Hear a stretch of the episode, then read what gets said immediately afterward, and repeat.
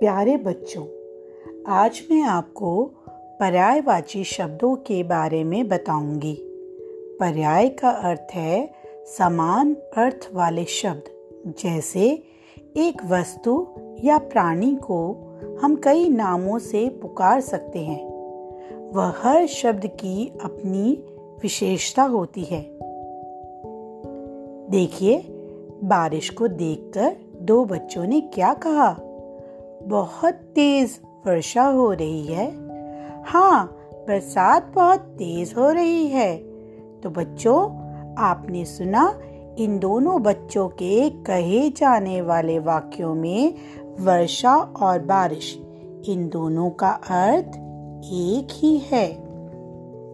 आइए, इसी तरीके के कुछ और शब्दों को जाने। रोहित मेरा दोस्त है। रोहित मेरा मित्र है। सूर्य निकल आया है। सूरज निकल आया है। इन वाक्यों में सूर्य, सूरज, मित्र, दोस्त एक ही अर्थ को प्रकट कर रहे हैं। ऐसे शब्दों को ही समानार्थी व पर्यायवाची शब्द कहते हैं। आओ कुछ और पर्यायवाची शब्द सीखें। सुबह इसे सवेरा और प्रातः भी कहते हैं, चंद्रमा को चाँद और शशि, पानी को जल और नीर भी कहा जाता है। हवा को पवन व वायु भी कहते हैं।